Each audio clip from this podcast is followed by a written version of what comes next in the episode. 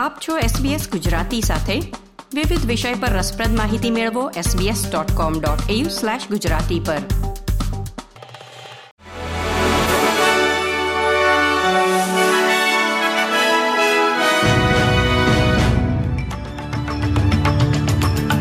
નમસ્કાર. છઠ્ઠી ડિસેમ્બર બે હજાર ત્રેવીસના મુખ્ય સમાચાર આપ સાંભળી રહ્યા છો વત્સલ પટેલ પાસેથી એસબીએસ ગુજરાતી પર. એક ટ્રોપિકલ સાયક્લોન આવતા અઠવાડિયાની શરૂઆતમાં ક્વિન્સલેન્ડના દરિયાકાંઠાના વિસ્તારોમાં ટકરાય તેવી શક્યતા છે. હવામાન ખાતાના બ્યુરોનું કહેવું છે કે સોલોમન સમુદ્રમાં ઉત્પન્ન થયા બાદ સાયક્લોન ધીમે ધીમે દક્ષિણ દિશામાં આગળ વધી રહ્યું છે અને કેટેગરી વન સિસ્ટમ સાયક્લોન જેસ પર આવતીકાલે એટલે કે સાતમી ડિસેમ્બર સુધીમાં કેટેગરી ચાર જેટલું તીવ્ર બની શકે છે. જેસ્પર એ માત્ર ઉનાળાની મોસમનું પ્રથમ ઉષ્ણકટિબંધીય ચક્રવાત નથી, પરંતુ એવું પણ માનવામાં આવે છે કે અલ નીનો દરમિયાન ડિસેમ્બરમાં ઓસ્ટ્રેલિયામાં ઉત્પન્ન થનારું પ્રથમ વાવાઝોડું છે. હવામાન ખાતાના બ્યુરોનું કહેવું છે કે ચક્રવાત ક્વિન્સલેન્ડના દરિયાકાંઠે ટકરાઈ શકે છે કે કેમ, તે અંગે હજી પણ અનિશ્ચિતતા છે. પરંતુ તેમણે લોકોને સાવચેત રહેવા માટે અપીલ કરી છે. ઓસ્ટ્રેલિયાના રહેવાસીઓને આગામી દિવસોમાં હીટવેવની તૈયારી માટે ચેતવણી આપવામાં આવી રહી છે. ઉલ્લેખનીય છે કે આગામી દિવસોમાં હીટવેવ દેશના ઘણા ભાગોમાં અસર કરે તેવી શક્યતા છે.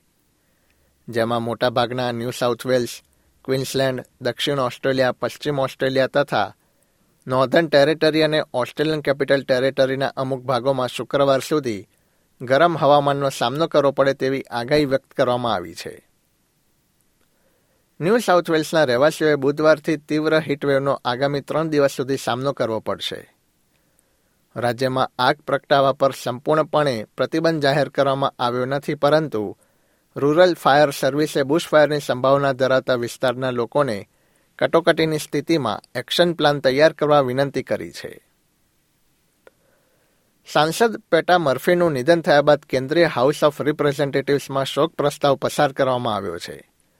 વડાપ્રધાન એન્થની એલ્બાનીઝે ડંકલી વિસ્તારના ભૂતપૂર્વ લેબર સાંસદ માટેના પ્રસ્તાવનું નેતૃત્વ કર્યું છે. મર્ફી કેન્સર સામે લાંબી લડત પછી સોમવારે, ચોથી ડિસેમ્બરના રોજ પચાસ વર્ષની વયે મૃત્યુ પામ્યા હતા.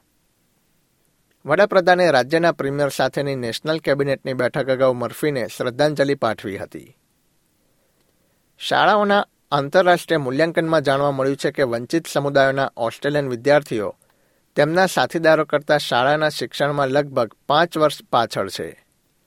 વર્ષ બે હજાર બાવીસ માટેના programme for international student assessment એટલે કે પીઆઈએસ એમાં જાણવા મળ્યું છે કે ઓસ્ટ્રેલિયન વિદ્યાર્થીઓ વિદેશી વિદ્યાર્થીઓ કરતાં વધુ સારું પ્રદર્શન કરી રહ્યા છે.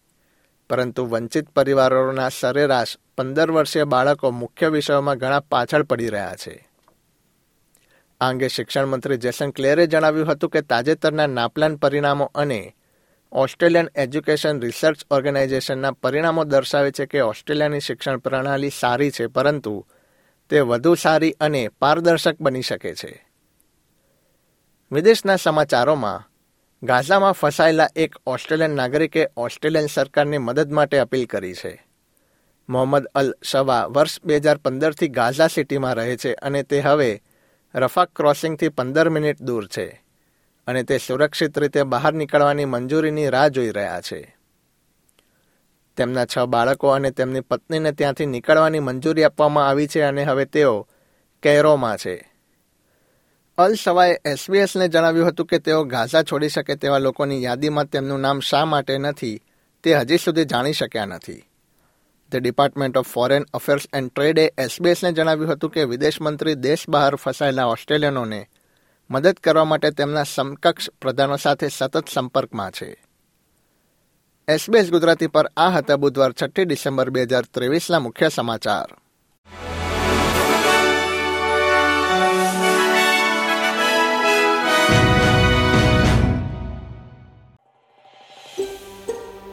આ પ્રકારની વધુ માહિતી મેળવવા માંગો છો?